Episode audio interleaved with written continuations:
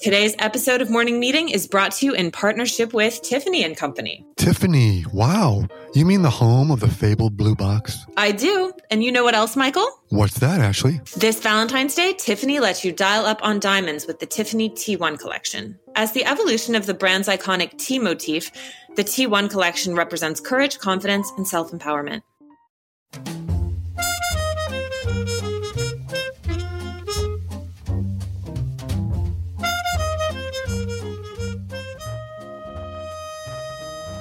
Good morning. It's Saturday, February 6th, and you are listening to Morning Meeting. Thank goodness. I'm Ashley Baker, the style editor of Airmail. I'm Michael Hainey, one of the deputy editors here at Airmail. Ashley, what's going on? It's February already. It's like Groundhog Day, right? We're right back. We're right back where we were almost a year ago, except it's really been Groundhog Day, right? My iPhone reminded me that a year ago at this time I was in Los Angeles. Like, you know, we were having a party at Freeze to celebrate Alex Prager's film, and I got this great dress at the Webster from Chloe and these amazing Gucci shoes, and I was feeling so good about life. Fast forward a year, I've been wearing the same Rachel Comey jeans for 11 months straight, and, uh, you know, it's miserable and snowing outside. So there you go. I think it's snowing outside, but pleasant as we're looking out my window, sitting in my wife's dressing room because it's the quietest room in the house. It's almost as quiet, I think, as the snow on the city outside there. Okay, I'd like to remind our listeners like three weeks ago, you said you don't have room for a Peloton in your apartment. Now your wife has a dressing room. Explain that, Michael. Mm, I'll wait for my attorney. okay. All right. Well, we have a great episode today. We have Fran Lebowitz on, Michael. That's a pretty exciting development. Uh, we love Fran. She's an FOG, friend of Graydon and uh, a voice in our universe for such a long time. And of course, she's got this hot show on Netflix, Pretend It's a City, directed by Martin Scorsese. And we're going to talk to her about all of that and more. So, in addition to Fran, we'll probably talk a bit about Amanda Knox. We've got an, God, it's a scandalous issue this week, Michael. We've got Amanda Knox. We have Cazzie David. We, ha- we have Gen Zers behaving badly on vacations, COVID, COVID escapes. I never get tired of that. All right, Michael, I have some bad news for you. What? Unfortunately, once again, you were not named to the international best dress list. I'm, I'm, I got I got to pack up my microphone. I'm no, don't don't leave, don't leave, don't leave. We'll continue to keep petitioning. I have a full PR team on it. We'll get you there next year. But for now, I don't know what I'm paying you and this team for if I'm not getting on this list. I mean, you guys is like I'm the biggest sucker in the world. But oh, okay, so why don't you tell me who made our international best dressed list this year?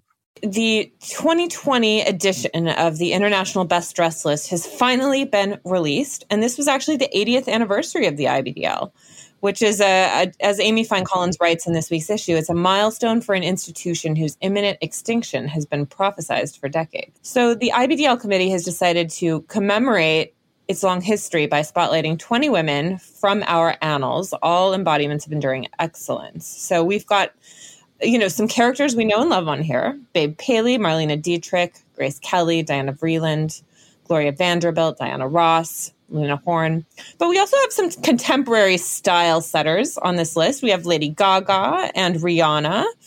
And we have a new inductee to the IBDL, 23 year old National Youth Poet Laureate Amanda Gorman who says, It's my way to lean into the history that came before me and all the people supporting me. That's how she talks about fashion. And as you know, Michael, she has been um, supported by Prada. They, Prada has been dressing her for quite some time now, and she wore this fantastic yellow coat at the inauguration, as well as a ring that was gifted to her by Oprah Winfrey in a gold vermeil birdcage, which was a nod to fellow inaugural poet Maya Angelou. So it's a very dynamic and fun list. We're fortunate enough that we have one of our inductees on the IBDL here with us, Fran Lebowitz, who is always wearing something, you know, Anderson and Sheppard jacket, check. Denim, check, check. Loafers, check, check. Uh, what do you think about her look, Michael? She's the embodiment of the uniform, right? And by uniform, people like uh, we, the creatives, often you find a thing that you love and you you do it to perfection. So yeah. All right. Well, let's get Fran on to tell us the secrets of her style and her enduring success. So, Fran, uh, how is life for the newest Netflix sensation? this is something I've never experienced before, so I really can't answer that because it's never happened to me before, and it's never happened to anyone in this way except all the people who had stuff come out during the pandemic. I, you know, the first question that came to me when I was watching the doc was, "How did you meet Marty, and when was it?" You guys clearly have such great chemistry. You know, neither Marty nor I remember where we met or when we met. And so I just say I assume it was a party because where else would I have met him? You know, obviously I go to a lot more parties than Marty's gone to because that's why Marty's made so many movies and I've written so few books. The doc, as you sort of frame it here, obviously was made in the before times, before the pandemic. And yet I think some people's impressions would be like, Fran would actually enjoy a pandemic because he doesn't have to be around people then, right? But is, is, is that true? It is not true because it is not true that I do not like people as a group in that way. I mean, what is true is that I don't want to live with another person. Um, and it is true that, of course, there are many people I do not like. And it is true that I don't like, you know, to be smashed up against a million people. But no, I have not enjoyed the pandemic. I have friends who have enjoyed it, I have to say. I have a, a French friend who said to me, uh, who was locked down in Paris at the beginning where you really couldn't leave your house, you know, by, there was a law against it. Um, she said, you know, I realize I never liked people to begin with. I have not had that experience. I mean, there is, I do not like this. Uh, there are certain things that I've gotten to do that I never thought I'd get to do, which is lie on the sofa and read for 10 months. But, you know, that is counterbalanced by the fact that I have to eat in this house where the food is terrible because I hate to cook and I'm a terrible cook. So I have not really enjoyed the pandemic. You've lived in New York for a long time. You've seen a lot of iterations and waves of New York. Outdoor dining, people people living in Hoovervilles on the street uh, and eating in them. Have you partaken in that? I have. The second they opened restaurants outside, I was at them, and this is from someone who would never eat outside before. You know, when people ate outside before the pandemic, it was, of course, in the warm weather. I w- always refused to do this. I was astonished that anyone would like to do this.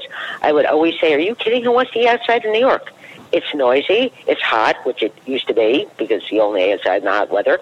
It's filthy. Um, let's go inside into the nice air conditioned restaurant. But I, I would rather eat outside than eat here. And I have been eating outside, including I'm eating outside tonight, so that there is no weather too hot or too cold that is not a more pleasant place to eat than my apartment.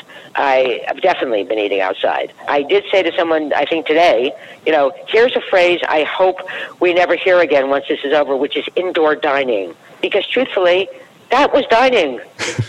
you know, I mean, dining was indoors.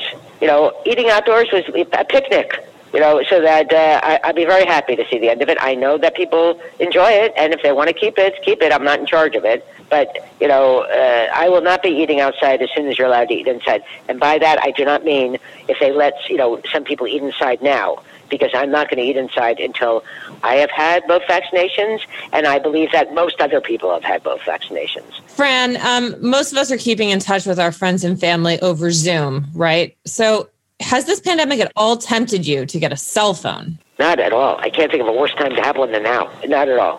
What I have definitely noticed is that I have numerous friends who have said for the last 10 years, I don't use the phone anymore. I hate the phone. I'd much rather text someone or email them.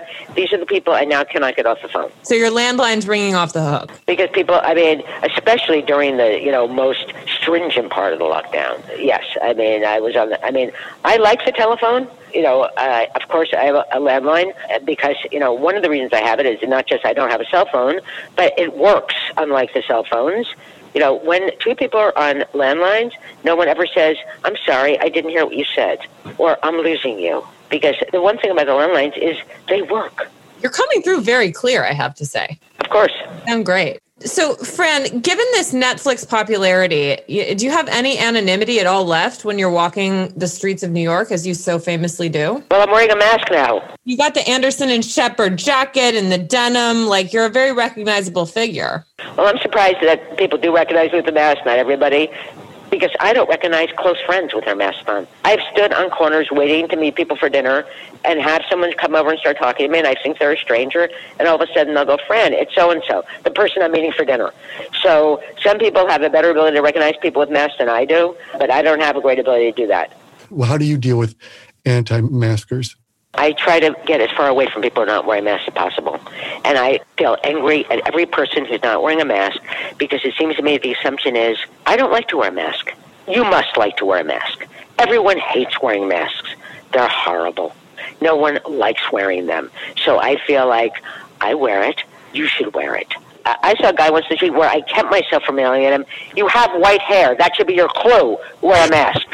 You know, but I, I must say that when I'm like walking, you know, in the street and you have to stop, you know, for the traffic light, um, if I'm standing next to someone who's not wearing a mask, I move away from them. What kind of masks do you wear, Fran? I wear these paper ones, whatever they're called. You know, the they're blue on one side, white on the other side. Um, that's what I wear. I'm not washing masks. I have enough chores. Michael, is this the right time to break it to Fran that she has once again been named to the International Best Dress list for 2020? 2021, 20, right, 2020 in 2021. Fran, did you know that? Despite the masks, despite the fact that you haven't gone to a single party in the last year, you still made it on the best dress list. I know that because Amy Fine Collins called me. Ah, uh, damn it, Michael. We've been we we thought we were gonna we had a scoop and we just lost it. I lost it, Amy. Uh, Does, does it surprise you, Fran? Uh, do you feel like this is your due? What's your reaction to being named? I guess I was surprised. I mean, it's a little hard to be surprised in an era where we have a worldwide pandemic and, you know, an assault on the Capitol. I would have to say, in context of surprising things, it was a minor surprise. So, when you get your second vaccine and when life emerges again, is there anything at all in your life you want to do differently? Do you have any post pandemic resolution? I don't. I, I don't make resolutions, you know, hence I don't have to feel like I've broken them. All right. Well, you, but you said a moment ago, you know, in regards to outdoor dining, you're not in charge of it. You've lived in New York a long uh, time. So if you were in charge of vaccinating 8 million people in this city right now, how, how would you do it? Well, first of all, as far as I can tell, the major problem with vaccines is that Donald Trump didn't order enough. And there seems to be an incredible ignorance throughout the country as to A, how many people live in the country, and then how many people live in New York City. So if the mayor says, you know, I'm going to give 100,000 vaccines, I think, well, that's adorable. But there are 8.5 million people who live here. So I, I'm aware that no one under 16 gets the vaccine, but I am not aware of what percentage of the population that is.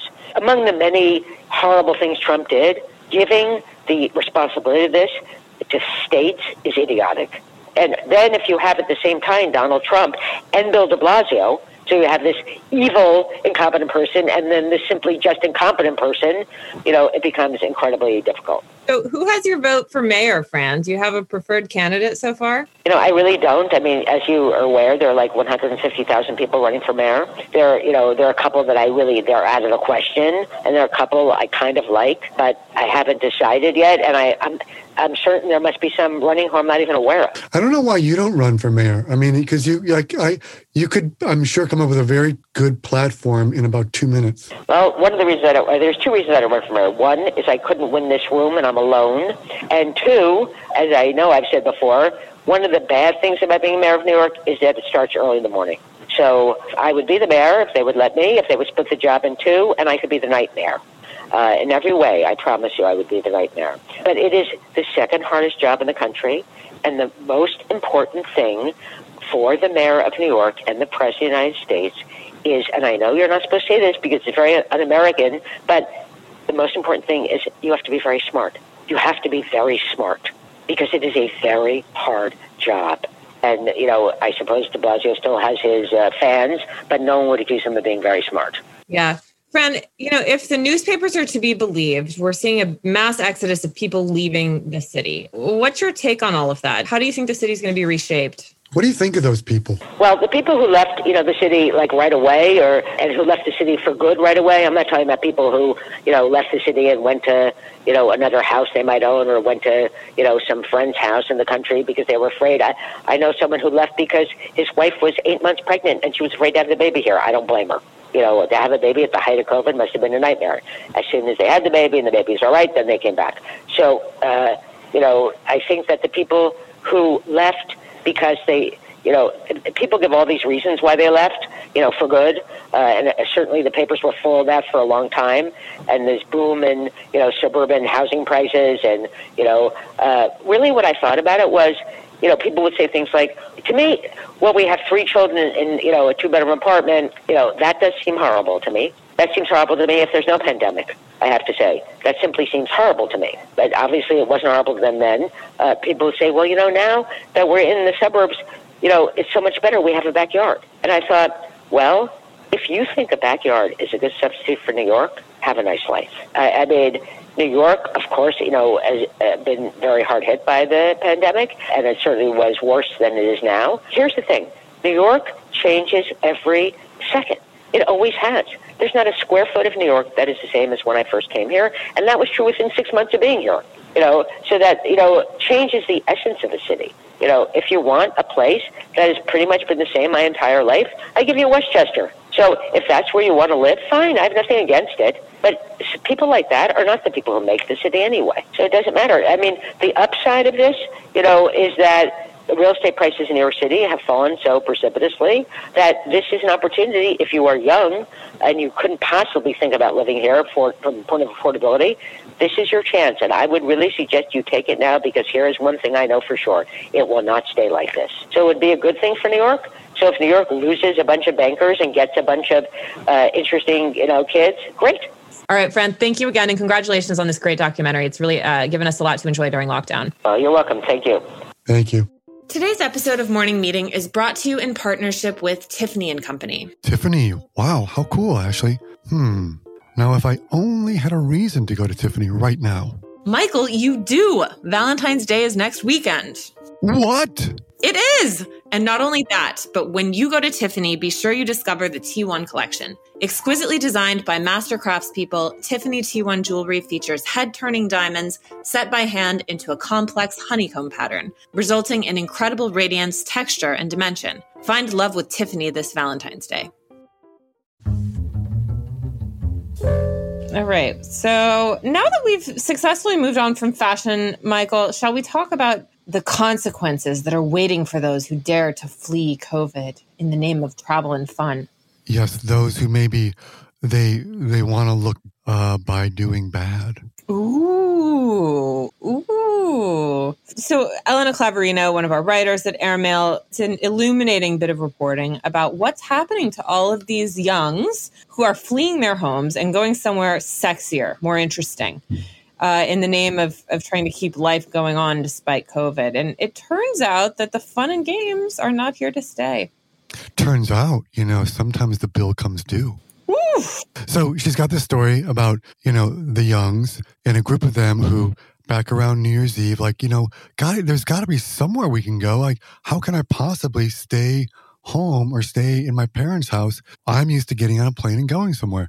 So she found a group of um, about 150 20 30 year olds who decided to rent a bunch of homes in the desert outside of marrakesh for the holiday because asia was shut africa uh, the us was shut europe was shut africa, africa was kind of their last resort. So they all end up there in marrakesh but they started partying created a lot of ruckus a lot of noise. People call the police the police come take their passports scare the hell out of them. It's basically like midnight express in marrakesh for millennials that's my poster. God, I'll be so glad when we're done with COVID and we can stop talking about these people.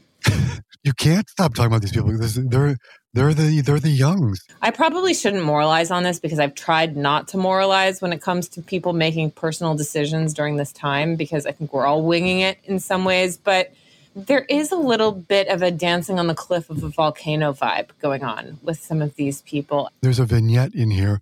There is a 24 year old New Yorker flying home to see his parents in London, right? He says, Oh, and then I'm on the plane. And while I'm on the plane, I get an email saying that I tested positive while I was on the plane. So, well, of course, numbnuts. Like, what do you think was going to happen? Yeah, I saw that. It's just another reason why I'm like terribly nervous to get on a plane, uh, especially with these new variants coming out. But yeah, hi, I, I'm in seat uh, four four uh, four B, and you're in four A, and you're shedding virus all over me. Thanks. I'll just have the vegetarian dish. Thanks very much. oh boy. Speaking speaking of young people behaving badly, this brings us to Amanda Knox. Michael, tell us about this piece. You edited this story. This is a piece by uh, Rosie Kinchen, who, if you all remember Amanda Knox, she was the young American who uh, was arrested and convicted in Italy of murdering her roommate named Meredith Kercher. This was back in 2007. It was a very controversial trial.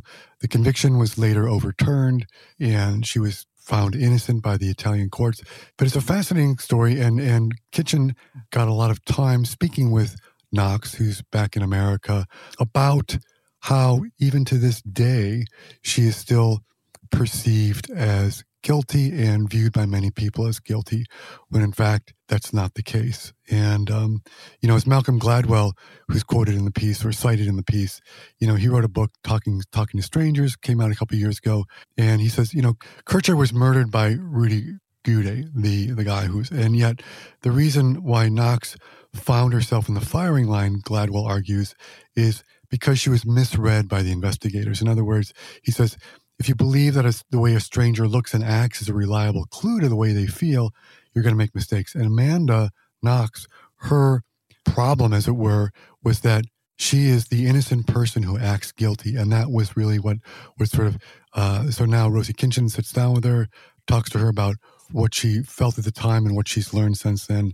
and how her how she's rebuilt her life. So fascinating look at one of the most scandalous trials and convictions, and also how even our perceptions are shaped uh, of a person's innocence or, or, guilt by what the press says about them.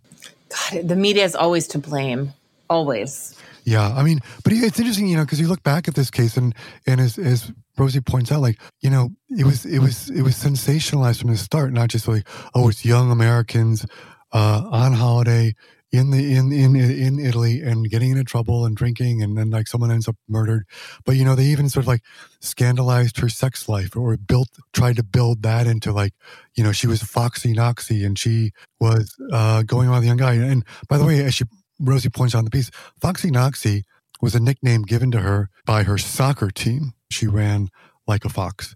Everything just gets blown out of proportion in, in, in some of these stories. Yeah, and it's a reminder too that the media, the public, we're always looking for some kind of a drama. You know, we're always searching for a narrative that makes sense that we can wrap our heads around when the truth is often so much stickier and elusive. Another reason, Michael, why you really should watch The Investigation on HBO, my favorite true crime show. I know. I'm, I've got it on my list.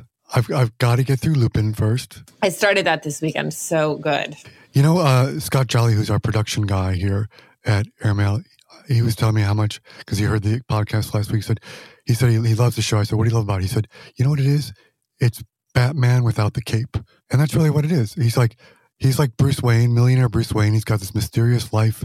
No one knows what it is, and he's crusading to sort of avenge a, a, a, a wrong in his past. Ooh, thank you, Scott. We got to get Scott on the show. Speaking of scandal, there's a fascinating new book out about Robert Maxwell. Who was Robert Maxwell? I mean, because there also it says something about me that when someone says Robert Maxwell, I immediately think of the fashion photographer, but there's another Robert Maxwell. Yes, we've got a great piece this week, a uh, great book review of a book that's sort of rocking the UK right now, and and it's called Fall: The Mysterious Life and Death of Robert Maxwell, Britain's most notorious media baron. Now, who is Robert Maxwell, you ask? Oh, he's the father of a woman named Ghislaine Maxwell, who is basically in jail right now uh, because of her association with who, Ashley? Jeffrey Epstein. Jeffrey Epstein, exactly. So, yeah, this is a fantastic book by John Preston. So this guy came from another century, basically. I mean, not really, but he was one of those like rash and brash media types. He was a, a, famous newspaper editor. He had a few friends and an awful lot of enemies, and he was very mysterious too. He's described by John Sweeney, who reviewed the book for us,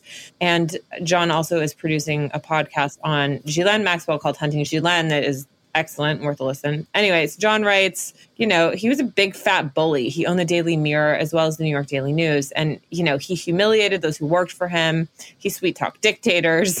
He robbed his pensioners blind. Um, he called him a monster. And in fact, his wife, Betty Maxwell, described him as, quote, harsh, cruel, uncompromising, dictatorial. He had a sadistic pleasure in crushing and humiliating those closest to him. Um, and he had seven surviving children. And his youngest, of course, was Ghislaine Maxwell, and also his favorite. And she's currently detained in Brooklyn's Metropolitan Detention Center. Uh, she's been accused of supplying underage sex slaves to Jeffrey Epstein. She does deny the charges. Uh, but her dad died in 1991 under mysterious circumstances. And this book really goes back and treads through all of this territory, starting, you know, with his extraordinary life story. He was born very poor in a Ruthenian shtetl. Uh, he fought for the British Army. He won a military cross for his courage. He shot a German mayor in cold blood because the Germans weren't surrendering quickly enough. So he sort of uh, struggled against British anti Semitism in the 60s. Uh, and he had a famous rivalry with Rupert Murdoch. Um, and then finally in 1991, he vanished from his super yacht, which was, of course, famously named the Lady Ghislaine.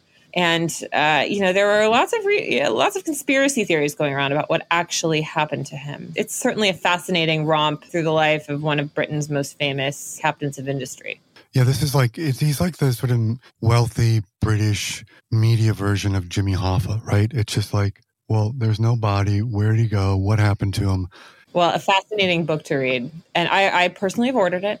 Michael, on a reading note, an exciting literary development is that Vanessa Springora's book Consent is finally coming out in the US on February 12th. Now, we wrote about this last year, um, not because it's an excellent book, because it is, but it was released in France around this time last year and it caused an absolute sensation because it's her memoir of being a young girl. She was I think in her early teens uh, when she had a relationship with a much older, very famous intellectual who was not named in the book. It was an open secret that it was the French writer Gabriel Matzneff. He was really exposed by this. Uh, he had been it never should have been a secret because he had written about his sexual relations with minors for decades um, in his work. But as the French often do with intellectuals, you know, because he's an artist, you get an awful lot of, of uh, leeway in terms of behavior. And this really blew this guy out of the water. And it was a huge scandal in France. I think actually the scandal overshadowed the fact that uh, Springora's book is really beautiful and, and worth a read, and of course, difficult in terms of the subject matter. But I expect a lot of buzz around that book um, in the next few weeks. Wow. Okay. I'm into that. Boom. Boom. I read it this weekend. I tried to stumble through the French edition last year, but I read Julia, thank goodness, sent me the PDF of the English edition, and it's very well paced, fascinating one. So, highly recommend that. What else you got for me? For you, everything. No. Okay. So, you know, on a decidedly less literary note, I have done a revisiting of Sex in the City. And I, I told Alessandra this, and she looked at me like completely shocked. I'm like, why is this surprising to you? Of course, key subject matter. No, a new Sex in the City reboot is currently uh, in production, and Sarah Jessica Parker says that it's going to reflect the pandemic and the world we live in, and it's going to be called And Just Like That. So, because of this, I felt the need to go back and rewatch the Sex in the City films and a couple of the last seasons of Sex in the City. Now, I loved this show when it came out because I'm a human, okay? And like everyone loves the show, what's not to love? Uh, and then my feelings on it became much more complicated as time went on. And I think when you look at it back through a post pandemic lens, it just strikes me as incredibly shallow and myopic, you know, especially the films, which were widely criticized for being kind of surface, right? But when you look back at these women's lives in which they define themselves in relationship to the men in their lives and also to their wardrobes, it just mm. seems incredibly out of touch. The movies in particular are just cringeworthy now, absolutely cringeworthy. And I have to say, I tip my hat to Kim Cattrall for saying, I'm not dealing with like, I don't care what it looks like. I don't care how many people hate me. I don't care what it does to my reputation. I'm not going to be involved. So, Kim, I tip my hat to you. I invite you to lunch. I'm not going to be watching this reboot. Wow. So it's not complicated. I guess it's not complicated. Let's take this one and sell it.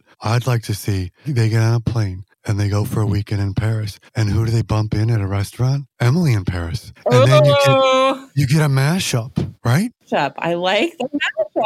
Emily in Paris could take Kim Cattrall's role. I mean, I've never had more respect for Kim. Yeah, em, that's a great idea. Throw Lily Collins in there. Yeah, and then you get like you know, moms and daughters would go see it then. Anyway, that's my two cents for the day, Michael. I'm sorry I'm a downer on this. Please, can you recommend something? Yes, I can recommend two things. One, if you want a real palate cleanser after thinking about that, I would recommend so highly. Uh, we wrote about it last week, but it only came out last Friday. The Dig, the new movie with Ralph Fiennes and Carey Mulligan, uh, which if you if you don't know about it, this is a, based on a true story by, and a best-selling uh, novel that came out a few years ago in the UK, and it tells the incredible story of this woman. It's set in England, 1939 on the eve of, of the UK plunging into World War II, there's a young mother, uh, widow with a young boy living in the English countryside, and she has she hires this man played by Ralph Fiennes to dig these ancient mounds, and what they find is turns out to be basically the most valuable buried treasure ever in the British Isles. It was a seventh century Anglo-Saxon ship loaded with treasure, and this movie is so beautiful, uh, just because you get so much of the English countryside, but it's it's a beautiful small story. You want to know something that's going to make you feel good in this moment right now, and what and and you know what what matters, which is doing the right thing, carrying yourself with dignity, and teaching a next generation what values. This is a movie for you. I, I, I just think Fiennes is terrific. Carey great. Even this young boy who's in it, heartbreakingly great. Couldn't recommend it more. Ladies and gentlemen, if there was ever any doubt about who is the moral center of this show, I think Michael has just solidified his role. And if you want to, here's my other pivot. If you want something that's a great comedy, which we, we watch the next day, if you're a fan of the Coen Brothers movies, and I know many people who listen to us are, if you remember that that night that movie with George Clooney, came out about 20 years ago. Oh brother, where art thou? Remember that one? If you do, you do. But this was Sullivan's Travels, which is one of the great comedies made by Preston Sturges, 1941, with Joel McCrea and Veronica Lake. And you watch this movie, and even the title, Oh Brother, Where Art Thou? The Coen brothers lifted from Sullivan's Travels because the plot of this, it's set in uh, Depression. Joel McCrea plays a very famous Hollywood director who wants to, who makes these comedies, right? And he wants to make a real movie about people's suffering and hardships and the common man. And so he goes out on the road, tries to hitchhike and become a bum, as they used to call them. And Veronica Lake, he meets her. Long story, but great comedy. And it's it's you watch it and you see uh, how the Coen brothers get their whole screenwriting style really from this movie. If you love them, you're gonna you're gonna want to watch this movie because you see it as a touchstone. All the great coinages they do, the catch the sassy catchphrases they come up with, their their their, their love of slang. It's all here. It's one of the great comedies. I, I promise you, it is 80 years old, but it feels as fresh and smart and as something right now, and it may way many much smarter than than things right now. So highly recommend that. And like I say, Veronica Lake is fantastic in it as well. One of the great screen comedians. Michael, done and done. Done and done. I have like a 30 second, one more plug. Plug it away. This is Graydon's fault because he brought up Frank Sinatra to me. I had to go back and rewatch Alex Gibney's Sinatra doc from 2015, Sinatra All or Nothing at All. Okay. It's a four hour doc, it's in two parts. It's like a digest of everything you need to know about Frank Sinatra, and it's such a delight to watch. Great music, of course, great archival material. If you missed it, you know, you might be thinking like Sinatra, do I care about him right now? Yes, you do. Absolutely. Because uh, this guy just takes you back to a different time in American history and it's really transportive. I highly recommend. As they say, it's Sinatra's world. We just live in it. Yeah, as Charlton Heston said, Sinatra, a Sinatra song is a four minute movie. Done. Wow. On that note, that's a mic drop. Mic drop. Leave it to Charlton.